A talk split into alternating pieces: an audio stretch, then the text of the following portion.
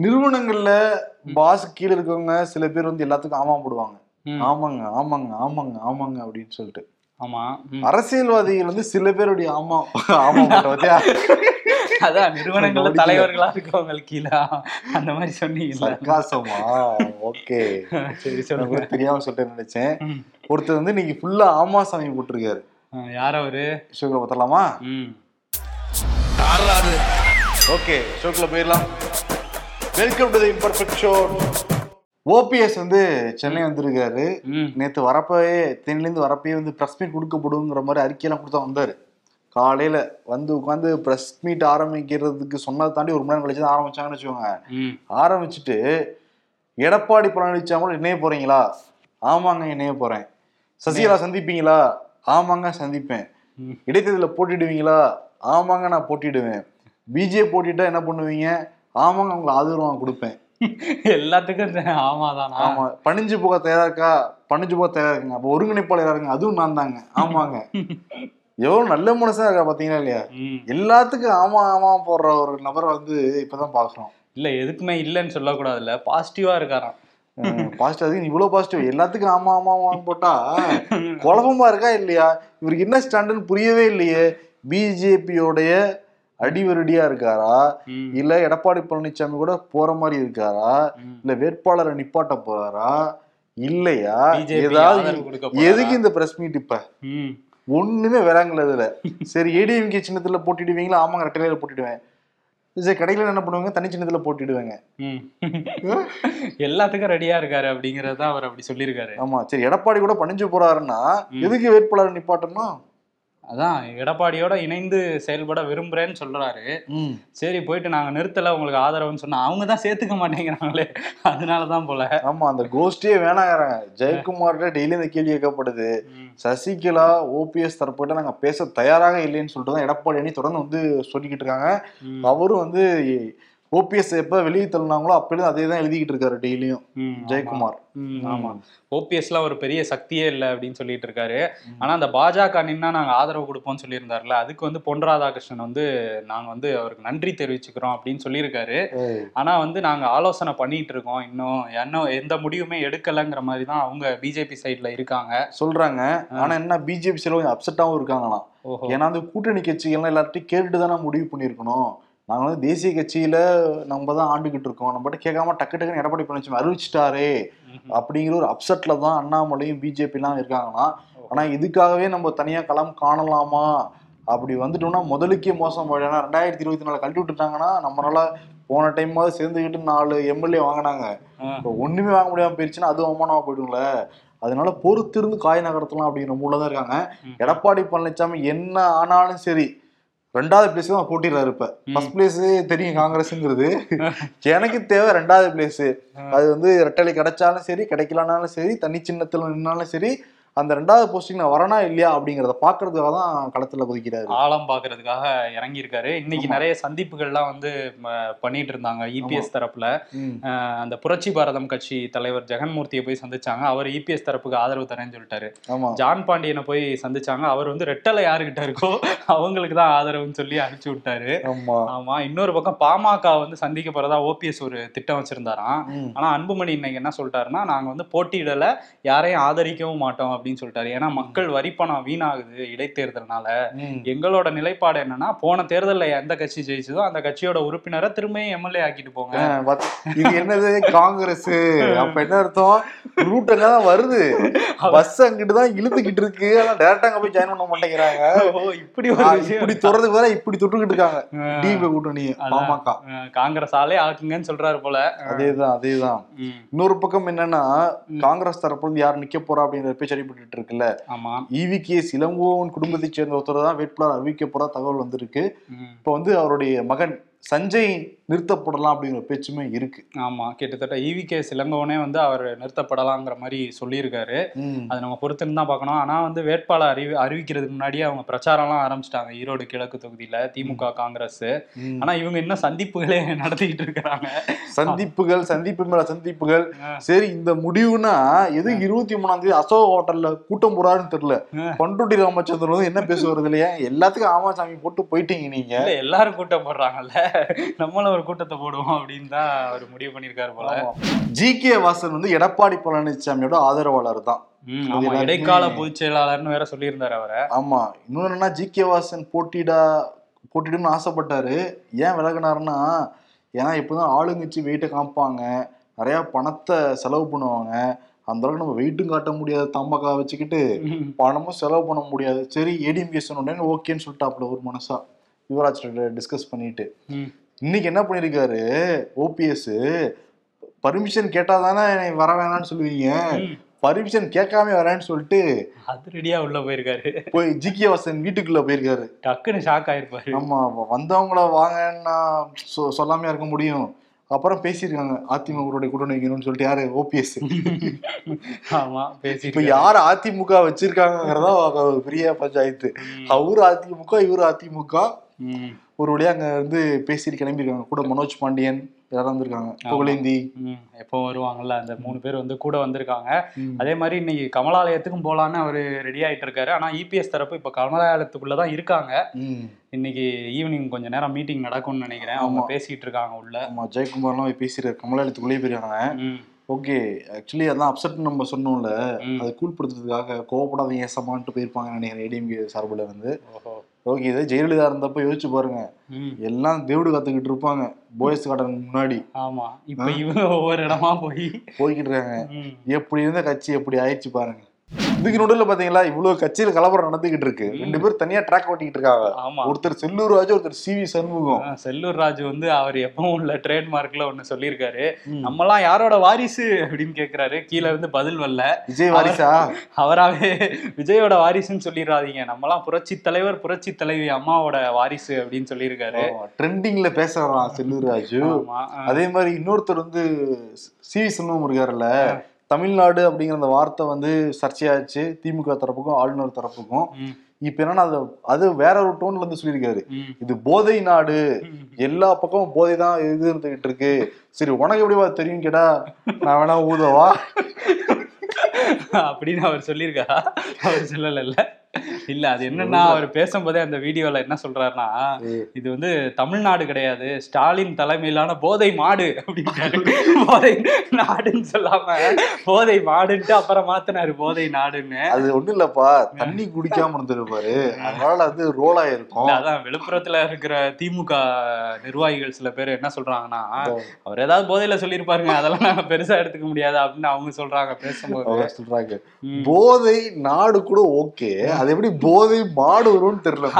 உலோல வந்துருச்சுங்க, என்னங்க அது வந்துருச்சு. அப்படி திமுக தரப்புக்கும் எடப்பாடி தரப்புக்கும் ஒரு வாக்கியா தகராறு ஆரம்பிச்சிருக்கு. மக்களை தேடி மருத்துவம் அப்படிங்கிற ஒரு திட்டத்தை ஆரம்பிச்சு வச்சிருந்தாங்க திமுக அரசு. ஆட்சிக்கு வந்த உடனே தொடங்கி வச்சிருந்தாரு முதல்வர் மு.க. ஸ்டாலின். 2021 ஆகஸ்ட் மாதம் தொடங்கினாங்க.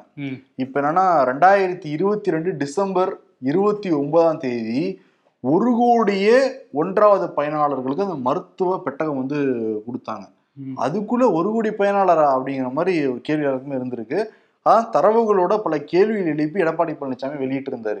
இவங்ககிட்ட போதுமான தரவுகளே கிடையாது, நிறைய ரிப்பீட்டடா அவங்களே வந்து நிறைய பேருக்கு போட்டுக்கிட்டாங்க. இன்னொன்று யாருக்குமே மருந்து மாத்திரம் நான் கொடுக்கறதே கிடையாது, அதுக்கான போதிய தரவுகளே இல்லை, இவங்களே அடிச்சு விட்டுட்டாங்க 1 கோடி பேருக்கு பார்த்தோம் அப்படின்னு சொல்லிட்டு வச்சிருக்காரு. அதுக்கு மாசோடு என்ன பதில் சொல்லியிருக்காருன்னா, நீங்கள் வாங்க எங்கள் அலுவலகத்துக்கு வாங்க, நாங்கள் எல்லா 1 கோடி பேரையும் நாங்கள் வந்து காமிக்கிறோம், எல்லாரோடைய நம்பர் இருக்குது, எல்லாரோடைய அட்ரஸ் இருக்குது, எல்லாருடைய பேர் இருக்குது, வந்து செக் பண்ணிட்டு போங்கிற மாதிரி அழைப்பு கொடுத்துருக்காரு எடப்பாடி பழனிசாமிக்கு. ஆனால் சும்மா லாஜியை வச்சு பார்த்தா தமிழ்நாட்டில் 7 கோடி மக்கள் 1 கோடி பேருக்கு மருந்து பெட்டகம் போயிருக்குன்னு சொல்கிறாங்க. ஆமா, களத்துல இறங்கி விசாரிச்சாதான் என்னங்கிறது வந்து தெரியும் உண்மை. ஆமா, இன்னும் நிறைய பேர் என்ன சொல்றாங்கன்னா, முதல்வர் வந்து கொடுத்துட்டு போனாங்களாம், மாசம் வருவோன்னு வந்து சொல்லிட்டு போனாங்களாம், அதற்கு பிறகு பல இடங்கள வரவே இல்லைங்கிறதான் யதார்த்தமான உண்மையா இருக்கு. கடன் நிலவரம் அப்படிதான் இருக்கு. அதான் கேள்வி எழுப்பியிருக்காரு எடப்பாடி பழனிசாமி. பார்ப்போம், அது ஒரு தனி ட்ராக்கு. இன்னொரு பிரச்சனை என்னன்னா, எப்படி வந்து பெட்ரோல் டீசல் விலை நாளுக்கு நாள் ஏறி இறங்குச்சுல, இப்போ ஒரு ஸ்டாட்டிக்கா அப்படியே போய்கிட்டு இருக்கு, 200 நாட்களுக்கு மேல அப்படியே இருக்குது. இன்னொன்று என்னன்னா மின்சார கட்டணமும் ஏற்ற இறக்கத்தோடு இருக்கலாம் அப்படிங்கிற ஒரு பேச்சு அடிபடுது. ஆமா, அப்படி ஒரு பேச்சு இருந்தது, டெய்லி விலையை மாத்திக்கிட்டே இருப்பாங்கங்கிற மாதிரி ஒரு பேச்சு போயிட்டு இருந்தது. அது என்னன்னா மின் திருத்த மசோதா ஒன்று கொண்டு வந்திருக்காங்க. உனக்கு மொண்டோடா வந்துருச்சு, அவருக்கு மாடு வந்த மாதிரி பரவாயில்ல, எல்லாருக்கும் பேசும்போது இருக்குது, எனக்கும் இல்லைன்னு சொல்லலையே, அதுதான் அவருக்கும் வந்திருக்கு அந்த மாதிரி. சரி, இந்த செய்திக்கு வருவோம். மின்சார சட்ட திருத்த மசோதா ஒன்று வந்து நாடாளுமன்றத்தில் கொண்டு வந்தாங்க. இப்போ முடிஞ்சதில்ல அந்த கூட்டத்தொடரில் மத்திய அரசு தரப்புல கொண்டு வந்தாங்க. அதில் என்ன சொல்லியிருந்தாங்கன்னா, இந்த மாதிரி வந்து மின் கட்டணத்தை வந்து மாற்றி அமைக்கிறதுக்கான சில விஷயங்களையும் அந்த மசோதாவில் சொல்லியிருந்தாங்க. இப்போ செந்தில் பாலாஜி நேற்று என்ன சொல்லியிருக்காருன்னா, இந்த மாதிரி மாதம் மாதம் மின் கட்டணத்தை வேற வேற அமௌண்ட் மாற்றுற மாதிரியான ஒரு இது வந்து அந்த சட்ட மசோதாவில் இருக்குது. இதை திமுக வந்து ஒருபோதும் ஆதரிக்காது. இது வந்து தனியாருக்கு விடுறதுக்கான ஒரு முன்முடிவாக தான் இதை பண்ணிட்டு இருக்காங்க இந்த மசோதாவை. இது எப்படி நாங்கள் வரவிட மாட்டோங்கிற மாதிரி அவர் கடுமையாக நாங்கள் எதிர்ப்போங்கிற மாதிரி சொல்லியிருக்காரு. ஓகே, மின் கட்டணம் உயர்ந்துடும் அவர் சொல்றாரா? முதல்ல இவங்க வந்ததுக்கு அப்புறம் தான் 1000 வந்துகிட்டு இருந்தது 3000 4000 வந்துகிட்டு இருக்கு. வந்துட்டு அது வந்துச்சுன்னா நினைச்சு பார்க்க முடியல. டெய்லி இன்னைக்கு ஒரு ரேட்டு, நாளைக்கு ஒரு ரேட்டு, இல்லை இந்த மாசம் ஒரு ரேட்டு, அடுத்த மாசம் ஒரு ரேட்டுன்னாங்கன்னு வச்சுக்கோங்க. ஆமா, இன்னொன்று அதுல மானியத்திலயுமே நிறைய குளறுபடி இருக்குதா சொல்றாங்க, மக்களுக்கு கொடுக்குற மானியத்திலயுமே. அது என்னங்கிறத நம்ம டீட்டெயிலாக பார்த்துட்டு நம்ம அதை பேசுவோம். கமெண்ட் ஷோல அந்த மசோதா என்ன இருக்கு அப்படிங்கிறத. அமைச்சர் கே நேருடைய சகோதரர் ராமஜெயம் 2012 மார்ச் மாதம் வந்து கொலை செய்யப்பட்டார். யார் அந்த கொலை செஞ்சாங்கிறத இதுவரை கண்டுபிடிக்கவே இல்லை. கிட்டத்தட்ட 10 வருடம் ஆயிடுச்சு. நீதிமன்றம் வந்து சிபிசிஐடி விசாரிக்கணுங்கிற மாதிரி உத்தரவுலாம் போட்டிருந்தாங்க. எஸ்பி ஜெயக்குமார் தலைமையில தீவிரமா விசாரிச்சுட்டு தான் இருந்தாங்க. இப்போ என்னன்னா 12 ரவுடிகளுக்கு ஏதோ இன்ஃபர்மேஷன் தெரிஞ்சிருக்குன்னு சொல்லிட்டு கோர்ட்ல சொன்னதுனால உண்மை கண்டறியும் சோதனை நடத்தப்படலாம் அப்படின்னு சொன்னாங்க. இப்ப கிட்டத்தட்ட கோர்ட் உத்தரவுப்படி நடந்திருக்கு. சென்னையில 3 நாட்கள் 4 பேரா வந்து கூட்டு போய் வந்து சென்னையில இருக்கிற மயிலாப்பூர்ல இருக்கிற இந்த தலைமை அலுவலகத்துல வச்சு மத்திய தடவியல் நிபுணர் மோசஸ் வந்து பண்ணியிருக்காரு. இப்ப அந்த தடவியல் நிபுணர்கள் வந்து சிபிசிஐடி கொடுக்குறோம் இது அறிக்கையை வச்சு யாரு என்னங்கிறது மேபி தெரியலாம், ஏதாவது சின்ன குழு கிடைக்கலாம் அப்படின்னு சொல்றாங்க. ஆமாம், நம்ம பொறுத்திருந்து பார்ப்போம். 10 வருஷமா இல்லை, இனிமேல் என்ன அதில் முன்னேற்றம் இருக்குன்னு நம்ம பார்க்கலாம். ஆமாம், அதே மாதிரி திண்டுக்கல்ல மரவப்பட்டி அப்படிங்கிற பகுதியில் ராயப்பன் ஒரு விவசாயி இருந்திருக்காரு. அவர் பக்கத்து வீட்டில் வந்து வின்சென்ட் டேனியல்னு 2 இளைஞர்கள் வந்து நாய் வளர்த்துட்டு இருந்திருக்காங்க. ராயப்பன் வந்து ஒரு நாள் அவர் பேரனோட நேற்று வந்து வெளியே கூட்டிகிட்டு வந்திருக்காரு பேரனை. திரும்ப வீட்டுக்கு போகும்போது அந்த பக்கத்து வீட்டில் இருந்த நாய் வந்து கொலைச்சிருக்கு பேரனை.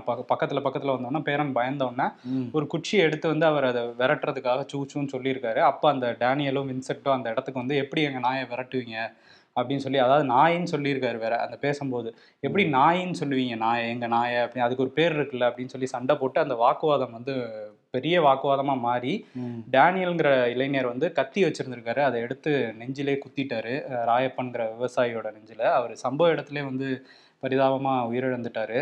அதுக்கப்புறம் அவங்க 2 பேரும் தப்பிச்சு ஓடிட்டாங்க. இப்ப திண்டுக்கல் போலீஸார் வந்து அவங்கள வலை வீசி தேடிட்டு இருக்காங்க.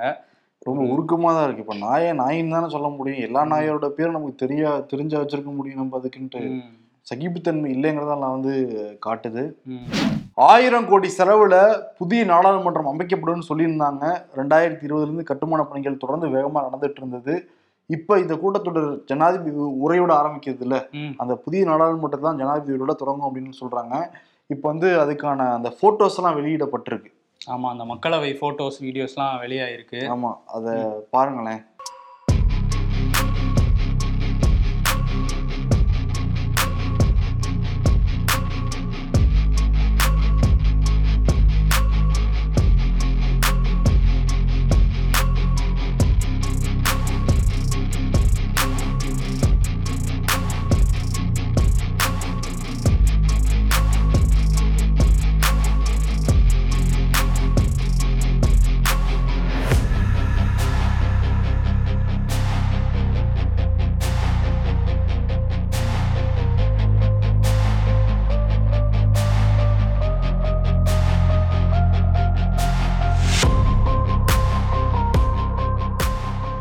ஓகே, இனிமேல் நம்ம எம்பிக்கள் சண்டை போடுறது, சர்ச்சையாகிறது, கேள்வி கேட்கறது, அழுகிறது, கட்டி பிடிக்கிறது எல்லாம் இங்க இருந்தா பார்க்க போறோம், எல்லாம் இந்த அவையில இருந்தா பார்க்க போறோம். 543 எம்பிஸ் இருக்காங்க, ஆனா 888 இருக்கைகள் இருக்கு. ஆமா, டபுளா இருக்கு மக்களவையில. அதே மாதிரி மாநிலங்களவையிலயும் அதிகமா தான் இருக்கு. மக்களவையில கிரீனா, மாநிலங்களவைக்கு வந்து ரெட்டா. மோடி குஷியா இருக்காரானா? ஆமா, குஷியா இருக்காரு. இன்னொன்று, டெல்லியில வந்து டிஜிபிக்கள் மாநாடு நடந்துட்டு இருக்கு. எல்லா மாநில அப்புறம் யூனியன் பிரதேச டிஜிபிக்கள்லாம் அங்கே போயிருக்காங்க. மாநில அளவில் காவல்துறை எப்படி இருக்கணும் அப்படிங்கிற மாதிரியான விஷயங்களை வந்து இந்த மாநாட்டில் பேசுவாங்களாம். இன்னைக்கும் நாளைக்கும் வந்து மோடி இந்த மாநாட்டில் கலந்துக்கிறாரு. ஆமா, டிஜிபிட்டெல்லாம் பேசுறாரு. முன்னாள் ஐபிஎஸ் கூப்பிட்டு வந்து பேசணும், கிளாஸ் எடுக்கணும் பிரதமர் மோடி. முழுக்க உண்மைக்கு புறம்பாவே பேசிக்கிட்டு இருக்காருயா, அப்படிதானே இருக்கு. இப்ப பாருங்களேன், ரிஷி சுனக் இருக்காரு இங்க இங்கிலாந்துல. அவர் வந்து சீட் பெல்ட் போடலையாம். அதுக்காக அந்த நாட்டு அரசு ஃபைன் போட்டிருக்காங்க அவருக்கு. ஆமா, காவல்துறை ஃபைன் போட்டிருக்காங்க 10,000 ரூபாய் இந்திய ரூபாய் மதிப்புல. என்னதான் பிரைம் மினிஸ்டரா இருந்தாலுமே சட்டம் தன் கடமையை செய்கிறது. அங்க இங்க அதிகார வர்க்கத்துல இருக்கிறவங்க அவங்களுக்கு சட்டம் பாயாது, மற்றவங்களுக்கு பாயும். ஆமா, ரிஷி சுனக் வந்து மன்னிப்பு கேட்டிருக்காரு, பையனை கட்டுறதுக்கும் தயாரா இருக்காரு. இங்கேயும் வந்து அவர் மன்னிப்பு கேட்டிருக்காருல்ல ஒவ்வொரு பேசஞ்சர் டைம் போய், அப்படிதானே அவங்க ஆகாது, அவங்க அப்படிதான் சொல்லுவாங்கன்னு சொல்ல வரேன்.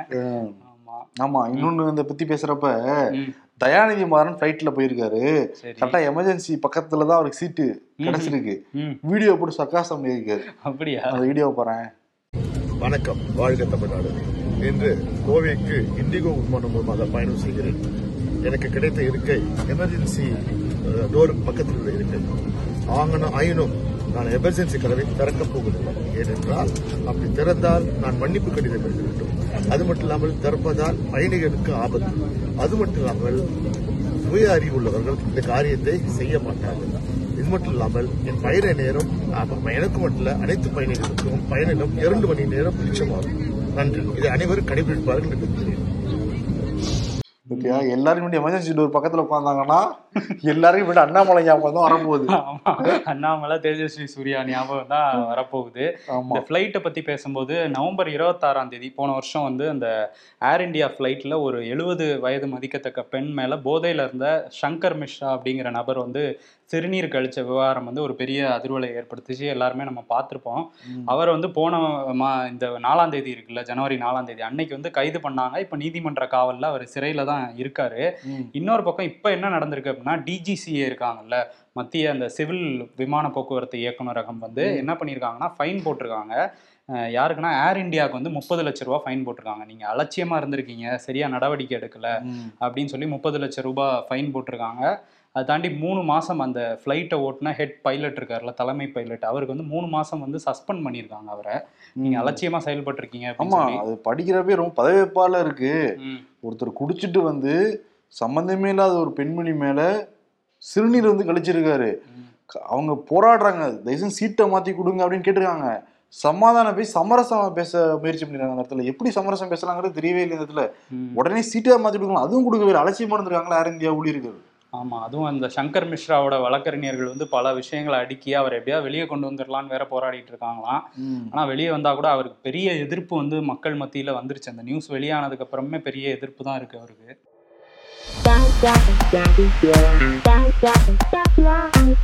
இதெல்லாம் என்னங்க பெரிய உருட்டு? ஸ்கூல் காலேஜ் ஃபேர்வெல் டேல நம்ம இப்போ இருக்கிற மாதிரி எப்பவும் டச்லேயே இருப்போம்னு எல்லாரும் உருட்டுவாங்க பாருங்க, ஒரு உருட்டு. You guys attending farewell? எங்கடா லீவை காணும் அப்படின்னு பிப்ரவரி பார்க்குறாங்க. ஒரு லீவு இல்லை பிப்ரவரியில்.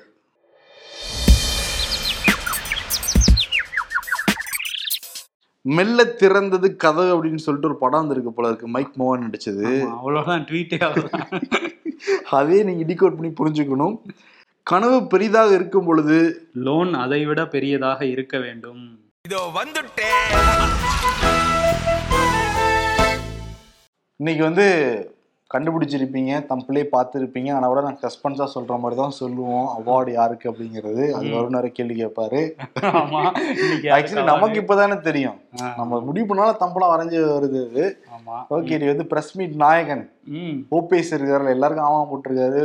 அப்படியே வந்து ஆடி இருக்காரு, கதைகள் எடுத்து எல்லாத்துக்கும் ஆமாங்க ஆமாங்க ஆமாங்க ஆமாங்க ஆமாங்க ஆமாங்கலாம் சொல்லியிருக்காருல்ல சார்.